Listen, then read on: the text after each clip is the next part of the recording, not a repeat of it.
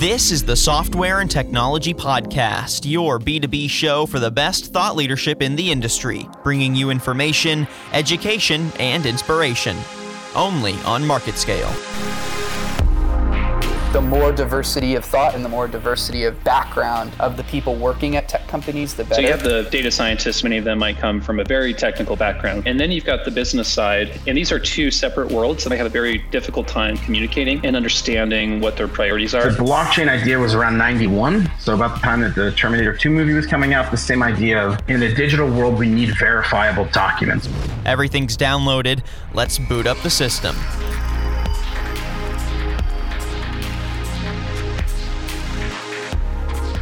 Hello, everyone, and welcome to the Market Scale Software and Technology Podcast Show. I'm your host, Daniel Litwin, the voice of B2B.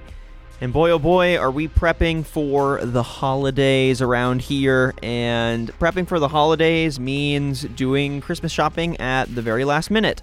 That's exactly what I'm doing today. After finishing up these edits, I am headed to North Park Mall in Dallas, and I am binging on Legos for my sister, perfume for my mom, a book for my dad, who knows what for my girlfriend. It's to be uh it's to be a challenge.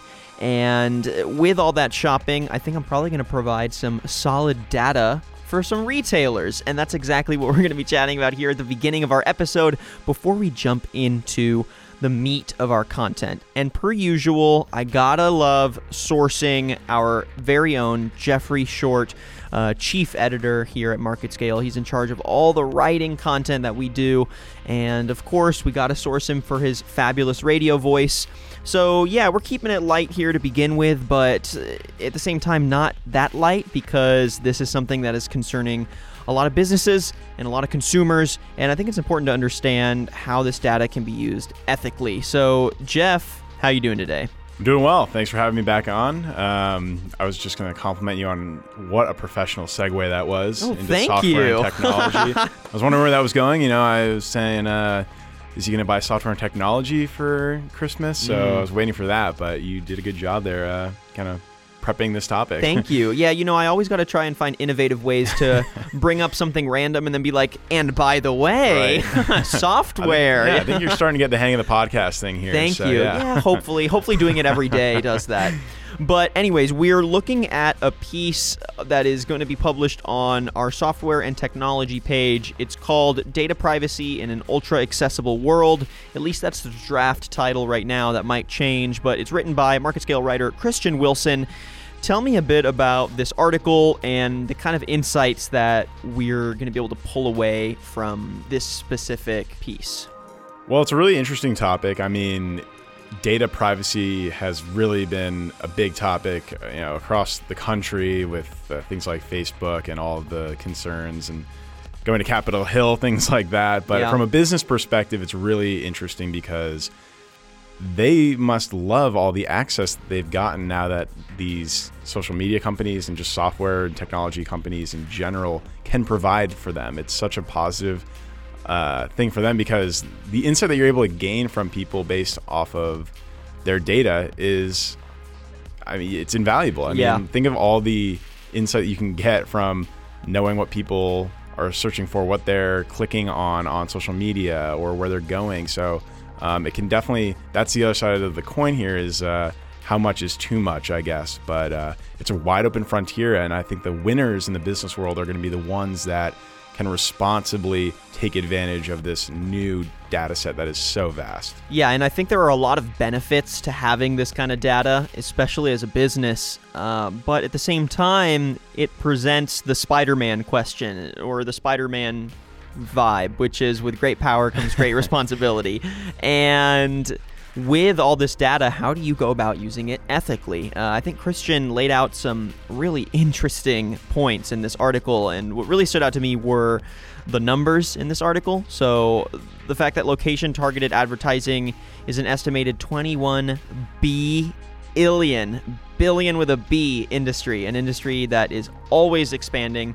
And the New York Times did an investigation saying that uh, several businesses claim to track up to 200 million mobile devices in the United States. And that is an astounding number of information. Um, I'm sure there's information there that might be an overreach. Uh, I'm not totally sure, but at the same time, how can you not want to utilize that data to make informed business decisions? So there are positives and there are also negatives that you have to be able to balance. Uh, what are your thoughts on that? Yeah, I mean, from a business standpoint, that data is the most accurate market study that you can get. It's Right. literally people, you know, they're they're I don't want to say too much but, uh, about the article. I want to let people read it. But Yeah. I mean, think of the, all the information that you're able to gather based on your cell phone and all the things that you uh, search for online. I mean, you see it online already with uh, you know clicking on a retailer site and then you go on Facebook and you see the ad there. So.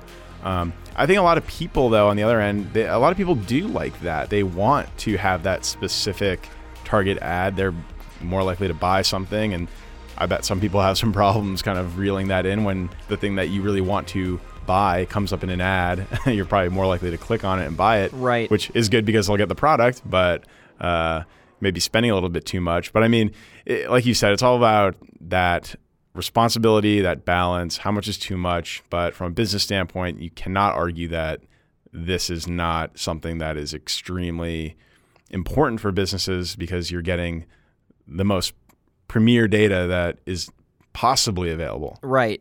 Well, and even when you look at it from the consumer angle about concerns with, oh, they're using all my data, um, I feel like at this point we're a little numb to it. I know the first time that I saw a targeted ad, you know, I, I Googled something, then went to Facebook and saw an ad for it. I was shocked, overwhelmed. Like, how are they tracking this so crazy? And now it's almost comical uh, to the point where sometimes I see the ad and I'm like, oh, I actually, I actually could use that, and I click it. So I feel like people talk a big game about being so concerned that these companies are tracking their data, but to a degree, we're sort of encouraging it. Um, I mean, we use mobile apps for these companies daily. We like having a customized user experience. So why would we then complain that customers have a ton of data to give us that unique customer experience. And that's where you get into that weird gray area that people want it, but at the same time, they don't want you yeah, accessing their personal contacts on their phone or, you know, something that crosses the line. And so I think that's where the conversation needs to focus right now is where is that line? Well, I Um, think it's. I mean, how much are consumers willing to give up? And Right. apparently, a lot. I mean, Right. you you know what you're getting into to an extent when you sign up for these apps. You sign away your rights. It's probably before you can even access it. You agree to the terms and conditions, And Which no one reads. Right. Exactly. So. Um, it actually kind of reminds me of a 60 Minutes piece that ran this past weekend. It was actually on plastic, and it's kind of the same situation where you know plastic is bad for the environment. You know it's going to end up in the ocean, in a you know, washing up on some poor island with some poor animal that's getting affected by it. But try going a day without using plastic. Your, your toothbrush, you're already knocked out. Right. Using the, the restroom, the toilet has got a plastic toilet seat, they were Right. saying. So that is the trade off. I mean, you can complain about it all you want, of course, and there are legitimate concerns, definitely. Mm-hmm. But people are signing away their their rights to sort of complain in a sense. Yeah. And businesses are smart to be taking advantage of it and buying that kind of data off of the software companies. Right.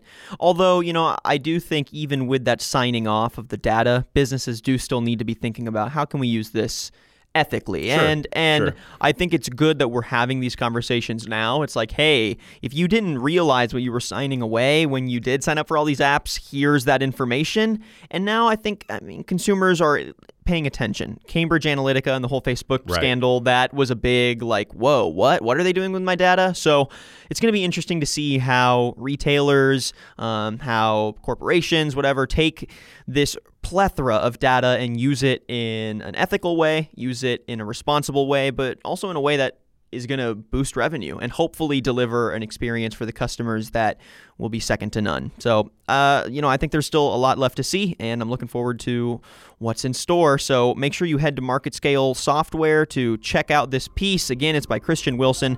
You should see it there on the front page. Jeff, thanks for your insight on this. Always love chatting, and uh, I need to bounce because I have Christmas shopping to do.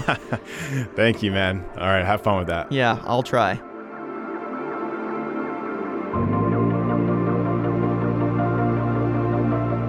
Always great chatting with Jeff. Now let's transition into our main content for today. We're going to be hearing from MarketScale host Elmer Guardado quite a bit on this show. He did a lot of the features and he did a fabulous job. I think you're going to enjoy all of this content. We got to look at how Apple's recent move to Austin, Texas is affecting the local community. We're going to get to hear how blockchain technology is opening up a 31.8 trillion with a TR trillion dollars of untapped value in the real estate marketplace.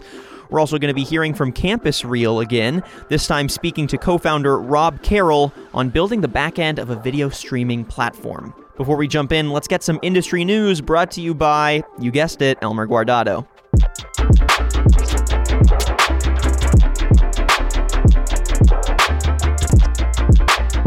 Welcome to your Software and Technology News Minutes, brought to you by MarketScale. Our first story Graphcore raises 200 million for funding. AI chip startup Graphcore from the UK has announced a 200 million Series D round today that's being jointly led by existing investor Atomico along with new investor Sofina.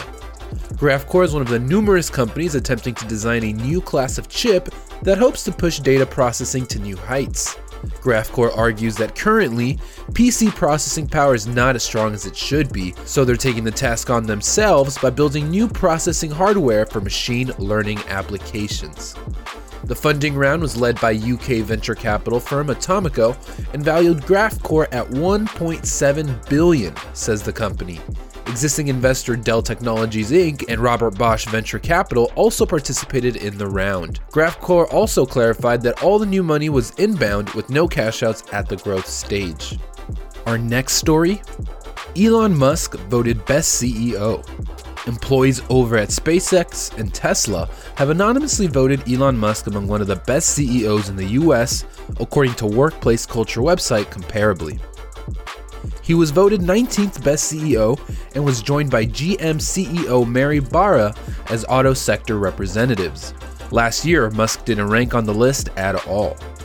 The vote was open from November 2017 to November 2018 and features anonymous voting with more than 50,000 companies being represented. In the end, the site had over 10 million ratings.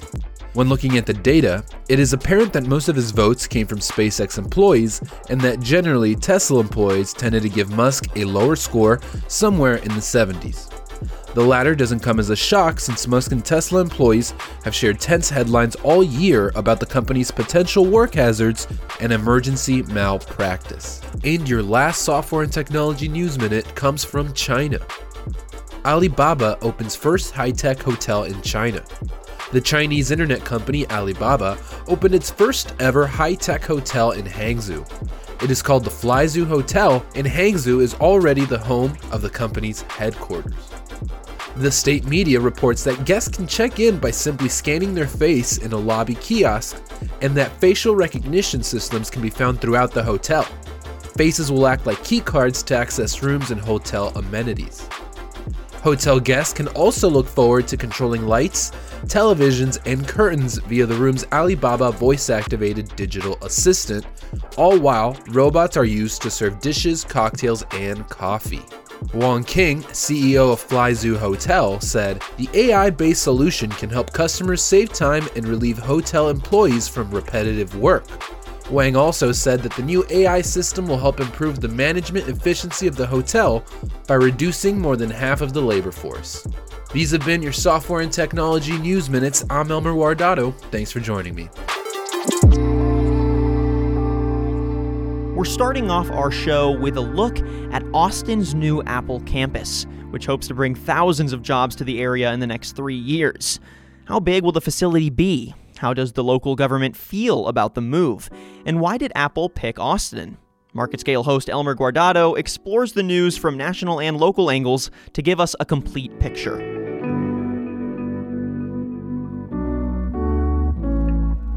I'm your host, Elmer Guardado, and today we're going to dive deep and talk about Apple's new plan to build a $1 billion campus in Austin, Texas. On December 13th, Apple announced it would be making this investment and that it was all part of their overall plan to create 2,000 jobs across the US in the next five years. Austin, Texas is already home to one Apple campus that employs 6,200 employees, and it's the company's biggest campus outside its headquarters in Cupertino, California.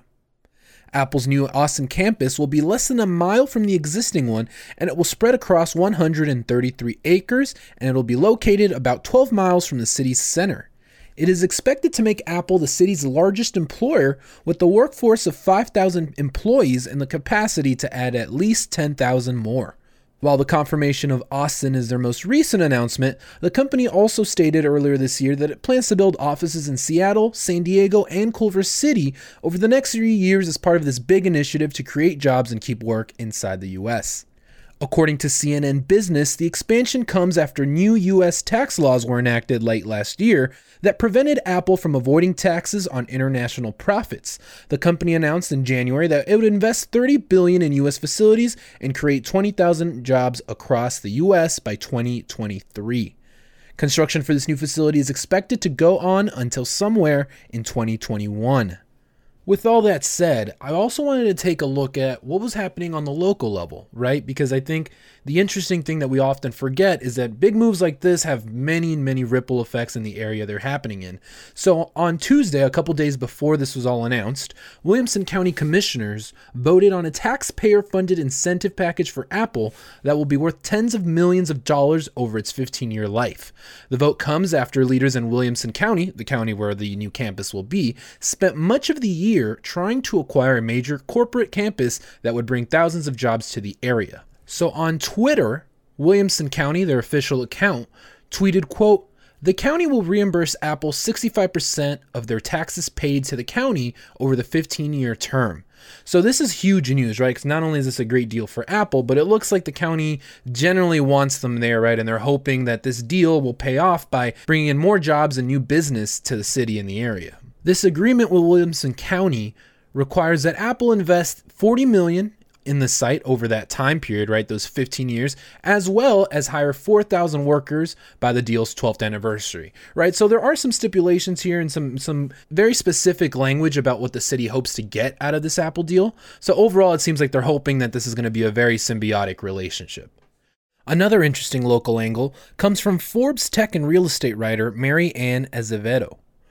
She writes, even prior to the announcement, real estate prices, both residential and commercial, have been on an upward trajectory in the Austin area in recent years. The growth of the city's tech ecosystem has been largely behind it as its startup scene has flourished and a number of large tech companies have set up large offices in the area.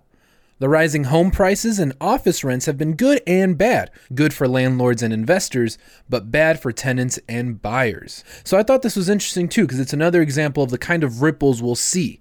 She mentions other large tech companies, right? So besides Apple, we do see other large employers, including Google, Facebook, and Amazon, and even Oracle, looking at spaces in Austin if they don't already have some there. So this isn't necessarily news or, or a unique situation, right? But I do think it's important to point out that introducing a facility facility of this size, not only, you know, 133 acres, not only that kind of size, but also the amount of employees it's going to bring in is going to affect various parts of a city's ecosystem. And for our last angle, I wanted to look into and better understand if there was a science or, or, any any speculation as to why Apple chose the locations it chose, right?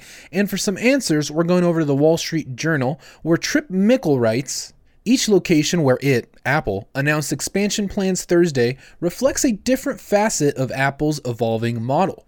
Culver City gives Apple a Hollywood home base as it pushes into video programming. Seattle is a machine learning hub where it can develop algorithms that personalize streaming music playlists and improve Siri. San Diego and Austin offer semiconductor engineers who can advance the customized chip efforts that help Apple wring more money out of its iPhones, iPads, and Macs. So this is interesting, right? Because it provides some insight and some speculation as to why these locations were chosen. And I think the latter is particularly interesting, the one about San Diego and Austin offering semiconductor engineers who can help advance the customized chip that Apple creates. That's an especially important part of their whole business model just because that's why iPhones cost what they are, right? It's because of that proprietary technology and that customized chip that no one else can offer and and on top of that, what a great OS, right? So I'm your host, Elmer Guardado. Thanks for joining me on this. I hope we helped you get a better understanding of what's going on with Apple's move to Texas. For more, visit marketscale.com slash industries.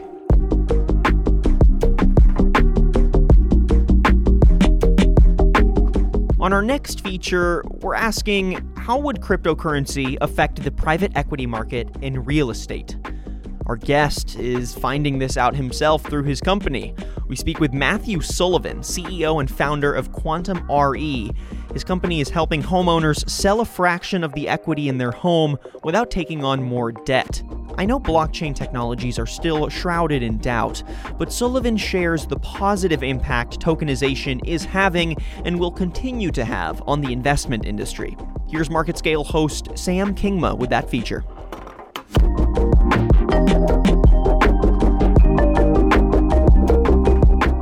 Hello, welcome to the Software and Technology Podcast, brought to you by MarketScale. I'm your host, Sam Kingma. In the United States, there is a $31.8 trillion untapped real estate marketplace via the dead equity found in homes across the country. However, this market has finally opened up through the use of the blockchain, which lets homeowners release their dead equity but without taking on more debt and without the involvement of banks. Joining us to discuss this recent development in the crypto space is founder and CEO of Quantum RE, Matthew Sullivan. Today, we talk about how the blockchain works, the benefits it brings to homeowners and the marketplace, and what's in store for the blockchain outside of real estate. How are you doing, Matt? Sam, thank you very much for having me on. Oh, it's my pleasure. I wanted to start this interview conversation off by specifically asking what does your company Quantum RE do? Uh, well, Quantum RE enables homeowners in the United States to release the equity that's locked up in their homes, but without having to take on more debt. And we do that by using blockchain and cryptocurrency technologies. How does a majority of your potential clientele feel about cryptocurrency? Well, the funny thing is, from an, uh, uh, most of our uh, clients, we, we don't actually need to get them involved with cryptocurrency. So we have two sides to our business. Uh, the first side is the homeowner who has equity in their homes that they're looking to release, and we pay them in dollars. Um, and pretty much all of our customers are very happy receiving a check from us in US dollars. So there's no cryptocurrency involved there. Where crypto and the blockchain serves a, a role and, and you know, pl- plays a role rather um, is we take that real estate asset, which is the equity in someone's home, we put it into a real estate investment trust structure, which is a very tax efficient structure in the US. And rather than issue shares to investors in that REIT, we issue tokens. And the benefit of having tokens is that there is a much greater prospect of liquidity and the ability to sell tokens as opposed to shares. So, to answer your question, from a homeowner's perspective, they don't need to know anything about the blockchain or cryptocurrency. The investors, however, are able to buy securities tokens, which have a very good prospect of being traded and more liquid in a secondary market, which is emerging uh, rapidly in the United States. So, because your clientele doesn't need to know anything about cryptocurrency or the blockchain, how do you go about pitching them your company and why they should get involved with Quantum RE? Well, it's a very simple process, actually. So we use traditional methods. So we um, talk to them via social media, um, via radio, via um, you know print, and we engage them through real estate agents because we work very much hand in hand with all elements of the uh, real estate uh, marketplace because what we're doing is something that enables homeowners to tap into equity in their home without taking on more debt. So that's really valuable. And if you're a real estate agent, for example, or a realtor, the ability to introduce your client to a mechanism of raising capital without taking on more debt is very attractive. So we have a number of different routes to market, both contacting them directly, but also through various channels. And you know, all of those benefit the homeowner. Now, you mentioned sort of the act of tokenizing real estate through the blockchain. You mentioned some of the benefits that. What are some of the drawbacks of doing that or potential challenges that come up? Well, there are some huge technical challenges because this is very much um, a new marketplace. So, what we're doing is we're creating a parallel um, capital market system. So, when I say us, I mean it's not just Quantum RE, there's a very large number of uh, participants in this overall ecosystem. But we're creating a parallel capital market system that operates um, at a much greater efficiency and a much lower cost than the traditional um, settlement systems and the traditional capital market systems. And the benefit of that is from a consumer's perspective, the cost of settling trades is much lower and the efficiency is much greater. So that means ultimately, from a customer's perspective or from an investor's perspective, there's more potential liquidity. Uh, that's what the uh, the blockchain brings. The challenge is, though, is actually making all of that happen in a compliant, reliable way. Um, and that's what uh, uh there are a very large number of participants are all working together to try and make that happen. You mentioned that this is a brand new up and coming industry. And I want you to sort of elaborate sort of on how blockchain technologies have disrupted the real estate market. Well, I think really the real estate market is a very large market. In fact, it's probably one of the largest asset classes, you know, on earth. Historically, though, it's um, it's grown up with a number of um, participants, intermediaries, connected parties. Think of attorneys, title companies, agents, insurance companies. Um, all of those play a role when you transfer ownership of a piece of real estate from one person to another. Now, because there are so many parties involved in that process, that adds cost and you know, inaccuracy in some respects. In some cases, it, um, it, it, makes fraud possible.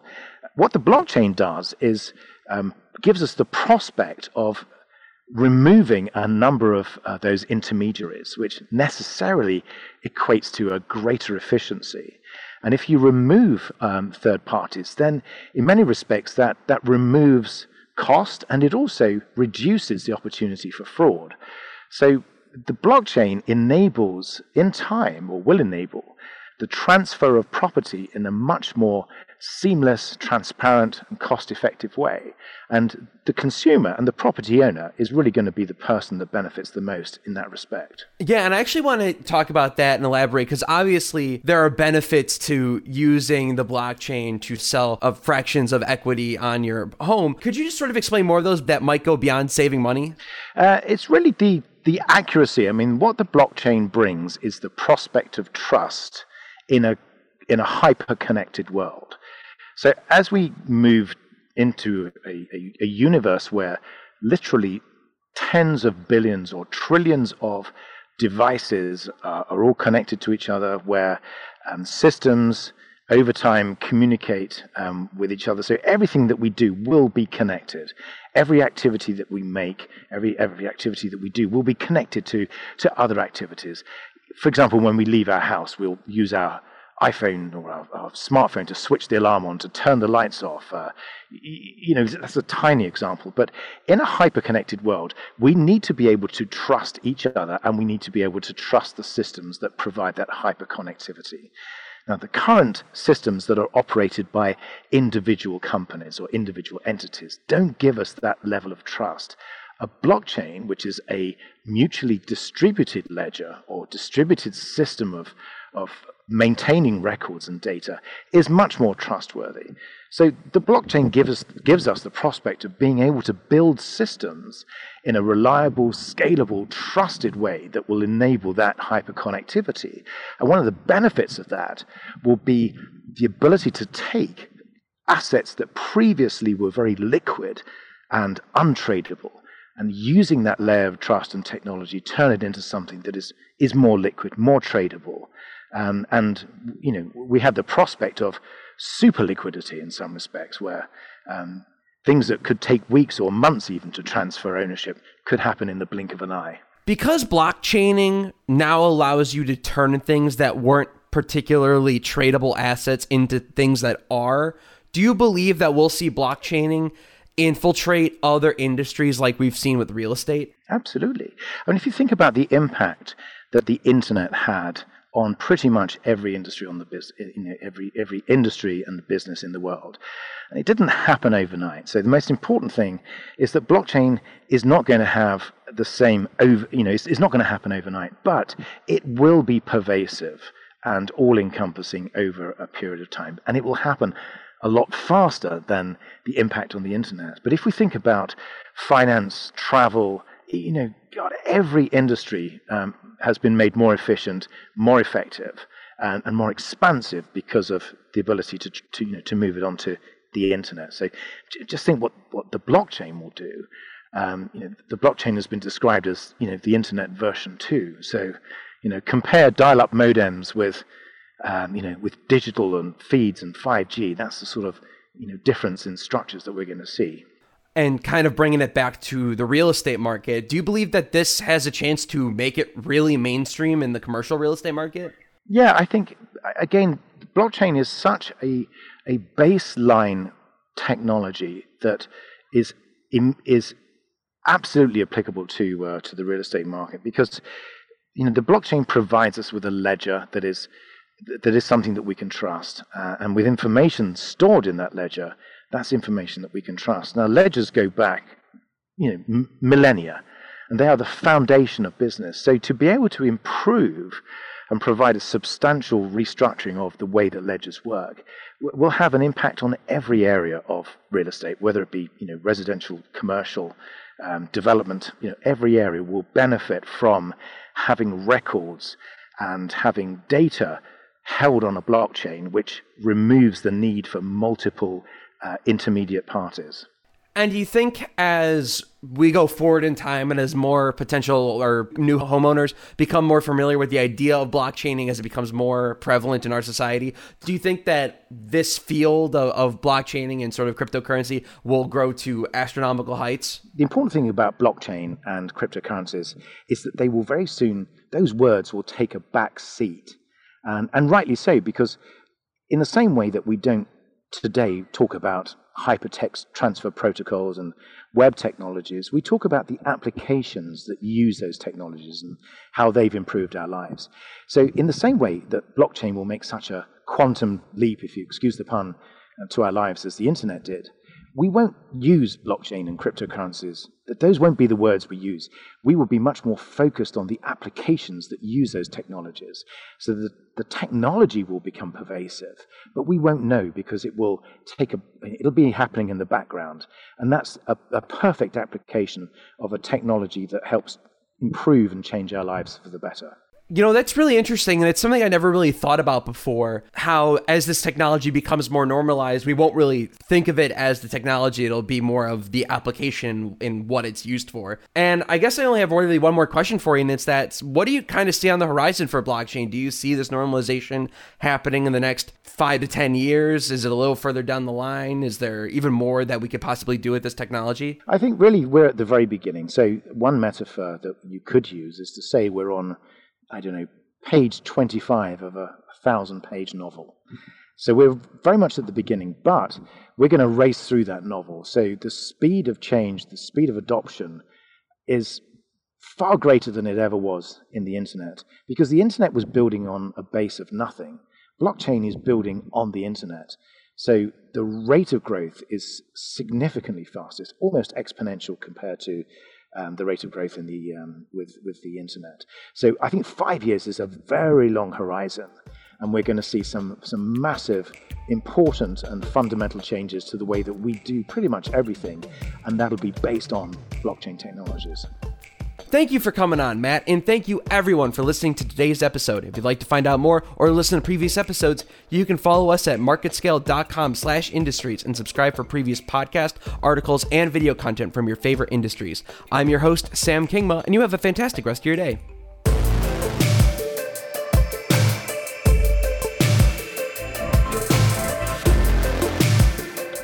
All right, that was a great conversation. I always love chatting crypto and blockchain. When I first started as a host here at Market Scale, that was the topic that I touched on maybe three or four times for my first several podcasts. And uh, boy, did I learn a lot. Just seeing how the public perception around blockchain and cryptocurrency has evolved, even in just a span of six months, is pretty incredible. And I'm really looking forward to seeing how blockchain technology solidifies itself as an emerging tech. Um, I think uh, people are still skeptical about whether or not it's going to remain something that people use in finance or beyond, but I think we're seeing a lot of value in it, and uh, I think if used properly, it can be pretty revolutionary. So, for our last piece, we're bringing it back to Campus Reel. And a couple of weeks ago, we chatted with Nick Freud. He's the great grandson of the Sigmund Freud and co founder of Campus Reel, which is a platform that aims to simplify the college touring experience. The company sources video directly from students on college campuses and hosts it on their site as authentic video content showing what life is like at that university. Freud and I spoke about the inception of the company and why they decided to take a content curation approach for their company, but this time around I wanted to dig into the software behind Campus Reel. How do you build a successful video streaming platform from the ground up? And is it feasible to vet all of this content manually? How do you even manage all these users? There are a lot of questions to answer. Market Scale host Elmer Guardado, the one and only, has the feature with Rob Carroll, co founder of Campus Reel.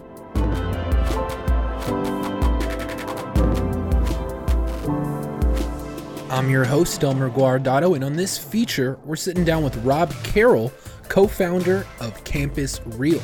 Campus Reel hopes to bring more accessibility to the college touring landscape by creating a site where students can upload videos of their own college campuses to try and give accurate depictions of what student life is actually like. In this feature, Rob and I are also going to discuss how Campus Reel was almost a VR company and how the company has changed since then. We're also going to break down what goes on on the back end, on the software and tech side at Campus Reel, and better understand how they're making this all happen. So, Rob, I think a good place to start might be to try and understand what's going on on the back end of Campus Reel. How did you know, I, we know you shifted from VR over to this, you know, user generated content approach, but how difficult was it to make that shift at the beginning? That's a great question because uh, technologically it was challenging. I would argue that uh, mentally equally challenging because we were very dead set on sticking with VR for probably four or five months of our business. We actually even got grant money from our college, Colgate University, um, specifically to invest in that idea. And then we were meeting with one of our mentors one day, and he said, you know, VR is it's cool and it's a great buzzword, but there's not necessarily that consumer adoption yet. And uh, we had a real kind of heart to heart discussion with him and uh, looked at some statistics and realized that he was right. You know, people don't have VR headsets and, and campus visits is definitely a great application for VR. Um, but we were just worried that we were going to build a product that people weren't ready to use yet, and we were going to come to market too early. Um, so we actually, you know, we ended up spending the whole night thinking, well, what is that that we would be able to solve? And we realized that the fundamental um, issue in this space is you know, it's a it's a an access issue. It's that families um, and and millions of students, especially international students, can't visit colleges that they're interested in. Um, and VR is one way to solve that. But we also realize that video and crowdsourced video um, specifically was another way to solve that issue. And so that's kind of when we, when we made that pivot. Yeah, no, and, and that's so funny how that ended up happening, right? Because it clearly was the right decision um, especially when considering how, like you said, right, this is an access issue, and VR, where it is right now, there's definitely consumer applications, right, especially in video games, but even in that realm, you're looking at a at a steep uh, entry level, uh, you know, whether it's a desktop or a console, and plus the VR headset and everything. So it, it it's so interesting that you did go for this more consumer friendly approach, and it, I think it's also beneficial because of what you get out of it, right? You get that personality, that that uh, intimacy that is big right now too. I think in digital media with you know the uprise of social media and YouTube and everything. So definitely a genius pivot. Thank you. No, that means that means a lot. The authenticity in the video content, I think, really strikes a chord with our users, and and you know that's something that a lot of VR applications I don't think have yet. Yeah, yeah, and and I and I like what you said too, right about keeping VR on the mind because you did you did say earlier, right? It, it, you might have been too early to the market. It's not that the idea is not good. It's just that, um, especially for the market you're trying to hit, right? Like it's just not there yet. So it's it'll it'll be interesting to see when we hit that point where VR becomes, you know, if it ever does, a, a ubiquity. But you know, to to kind of zoom zoom in a, a little bit more specific what was it like once you made that decision? What what were some of the the hurdles on the software and tech side uh, of understanding like how are you going to outsource some of these videos and was there going to be any aggregation or curation talk, talk to me about that approach yeah that, that's an awesome question Um, it, it, took, truthfully, probably 12 months to figure out a system that was both scalable and, and cost effective in order to source videos. Um, and you know, first we had to learn exactly what videos people wanted to see, which in and of itself took three or four months of experimentation. Um, once we kind of figured out a structure of the types of videos we needed um, and what we needed to document on campus, um, then it was about okay, how do we go from 10 or 15 colleges to 200 and and you know eventually 500 colleges. Um, so we we met with tons of college counselors, parents, high school students. We A/B tested videos that were four seconds long versus videos that were three minutes long, um, and we asked, you know, what's your preference, and do you prefer slight editing versus no editing versus heavy editing? Um, ultimately, we arrived at, you know, kind of what's a pretty happy blend of all three of those techniques. Um, and then as for recruitment, a lot of it was just word of mouth referrals. Kids absolutely love doing this job, and we've had some really cool reviews from students, you know, saying that they've loved exploring their campus in a whole new light, and they've, you know, really pushed their comfort zone in that in that way. Um, so, so it's been pretty cool. A lot of the growth has been organic, and then we also have, you know, all these systems in the back end so that we can add a college to the platform in about five days for a couple hundred bucks.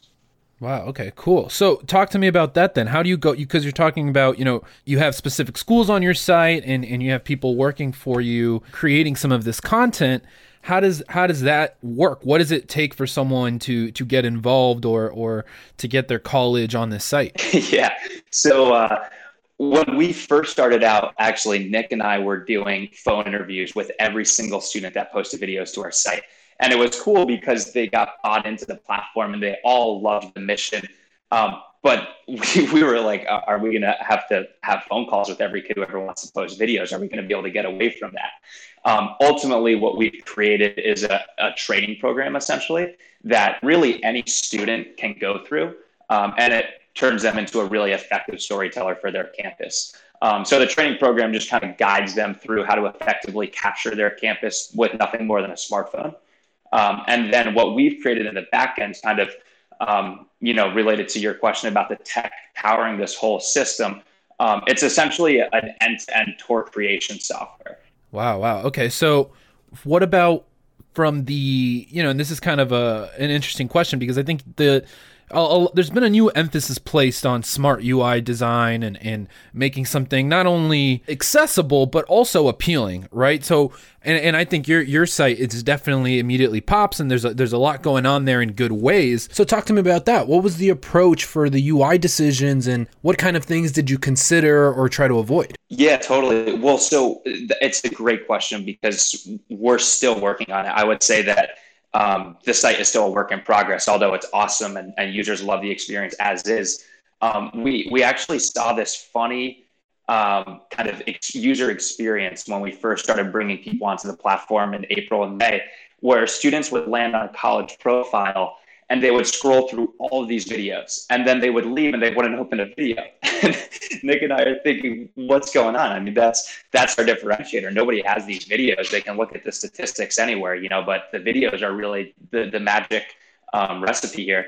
And so we actually got some uh, ux advice from a mentor who said you know why don't you model your site more along the lines of a netflix uh, where the video is really front and center? So if you were to go to our site today, you'd see that we actually have essentially a hero section on every single college profile page of the first video in every student's tour. Um, and that really kind of draws you in and it makes it really clear that our desired action for you to take is to click a button that says begin tour. Like that is the button that we want you to click and we make it super easy to do that. Um, and ever since we made that switch, our engagement has gone through the roof. So, you know, kids don't come to the site without watching videos um, it's really the first action they take. Uh, which has been a big, I think, insight that we learned. Yeah, yeah, no. And what has it been like, you know, since you're using, you know, outsourced content and user generated content, what's it been like building these relationships and, you know, are you taking user feedback? What, what's that been like now that the site's live? Yeah, so uh, the user feedback for for the sake of of uh, college students who are uploading videos, I mean, we pretty much learned that we needed to create an experience that was similar to YouTube. A lot of college students already post videos to YouTube, but it, it's less purposeful, right? Like it might be one day about your makeup and the next day about your dorm room.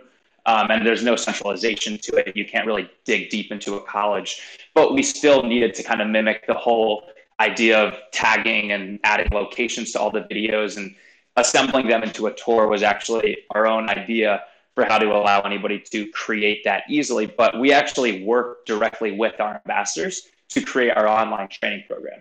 So we have a video that all of our students have to go through and it kind of walks them through the steps of you know how to effectively create a campus tour. And we actually had our own ambassador from Boston University create that video because he did a really great job with this tour and we wanted him to communicate you know kind of how how he did it so effectively.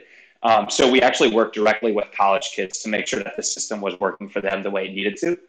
Um, from a user perspective, as I mentioned, I mean, we, we've just pretty much talked with high school students and parents nonstop since day one. Um, so it's, it's really, you know, from that, I guess for those users, it's been a much more iterative process. Um, the site really does change on a weekly or monthly basis based off their feedback. Um, and we do everything from focus group testing um, to actually getting on the phone one-on-one with specific people or emailing specific users who we see are, you know, real power users. Um, and then also using tools like Inspectlet. If you're familiar with Inspectlet, um, I highly recommend it to anybody who's trying to get that user insight. Um, and also Google Analytics. We can just see all the interactions that our users are taking. Awesome, awesome. Yeah, that that's cool to have that like mutually, uh, or I guess symbiotic relationship, right, where you're both feeding off of each other in that way. Um, and my last question for you, for you, Rob, is uh, you know, looking forward, and again in a software and tech context, what does scaling look like for you? Right, you mentioned VR, and I know that's part of the plan, but what what are you uh, you know what are some obstacles you're you're not anticipating and what are some highs you're anticipating yeah so uh, i think vr is totally uh, at the forefront of what we're doing and we always have our eyes toward that um, the other thing we actually stumbled upon this statistic only three or four months ago so about a year and a half into the company and i thought it was really interesting it said 80% of the world's internet traffic will be video by 2020 and, you know, obviously when we pivoted away from VR, we didn't have an appreciation for how fast uh, video was going to grow. Um, and not just video, but authentic video. So that's why Snapchat and Instagram and all these other platforms are growing so quickly. I think it's the authenticity. And so, really, our main concern right now is going from the 350 tours on the platform to another six or 700 uh, tours and making sure that we can you know offer content and authentic content video content at pretty much any school that you can think of across the country so our number one priority is just scaling video content um, and then after that you know we can build out incredible features that really help connect uh, the community in other really cool meaningful ways yeah yeah for sure well rob thank you so much for joining us today i appreciate your time and uh, i wish you the best of luck thanks Elmer. i appreciate it thanks for having me